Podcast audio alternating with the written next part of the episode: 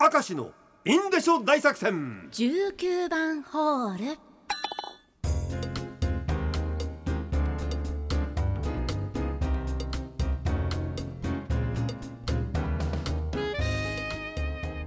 さあ頑張っていってみましょう、はい。インデショ大作戦19番ホール、虫刺され伝説夏の名残でたくさんまだ届いておりましてありがとうございます。よすけおさんですねその伝説が生まれたのは小学校3年生の夏夏といえばキャンプ。うん。その年は一泊二日の海キャンプ。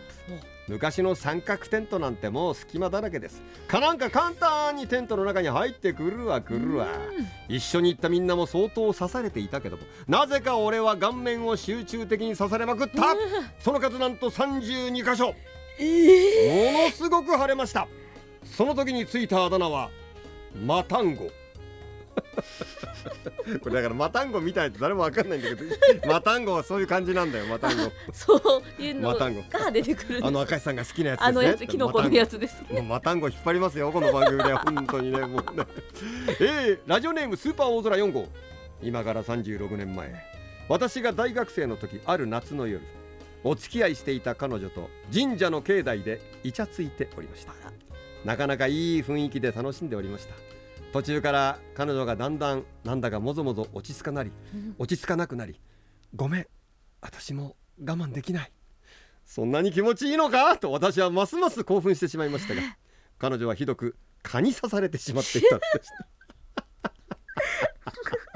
近くにあった薬局に薬を買いに入って明るいところで見たら、スカートの膝下が数えきれないぐらい刺されて真っ赤になっていました。ええ。イチャつく場所と時間を考えるべきでした京子。あの時はごめん。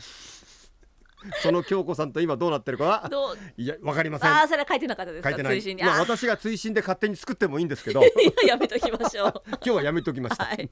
ラジオネーム雑木林。それは中学校3年生の夏休みの出来事。朝食を済ませ部活に出かけようと。自転車のサドルにケツを乗せたその瞬間、はい。ケツに激痛が走りました。え？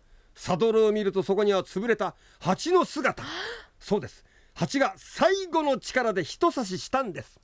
そこで事態を理解した僕は家の物置で パンツを下ろしてケツを見ました。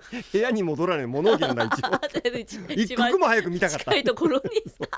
家の物置でパンツを下ろしてケツを見ました、ん。場所が場所だけに見ることはできません。いやそうですよね。しょうがないから指で探るとほぼ肛門に近いところが腫れていました。うわーもうそこはもう激痛というより痛いんです、しかし部活を休むことはできず、熱い肛門のまま練習を終えたのでした。ええ。もう痛くて熱いの腫れるからね。もうそうなっちゃうんですね。燃える男の熱い尻の穴っていう歌 ありましたそんな歌あるんですか？ありましたよこれは。ええそういう歌詞ですか？は歌詞ですありましたよ、え。ーえー調べてみてください、はい小林明さんが歌ってますから。あ歌ってるわけねえだろそんな歌。ありそうじゃない。燃える男の熱い尻の穴って誰が歌うんだよ。そんな歌。小林明さんがそんな歌歌うわけねえだろいや昔はそういう歌歌ったのかと思って。歌わねえよそんなの本当に。ラジオネーム四次元割烹。虫刺されといえばまあ虫とはちょっと違いますが、子供の頃ミミズにおしっこをかけると腫れるよ というのがあって。はあ。ミミズが出す成分がおしっこを逆流して 先っちょについて赤く腫れ上がり痛くなると本当に信じていたものです。うん。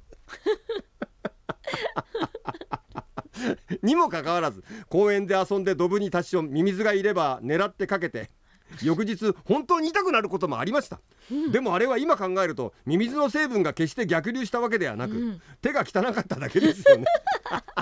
もうそうに決まってんじゃん逆流するわけないじゃん。どんなミミズのエキスどんだけ強えのよそれお前それも。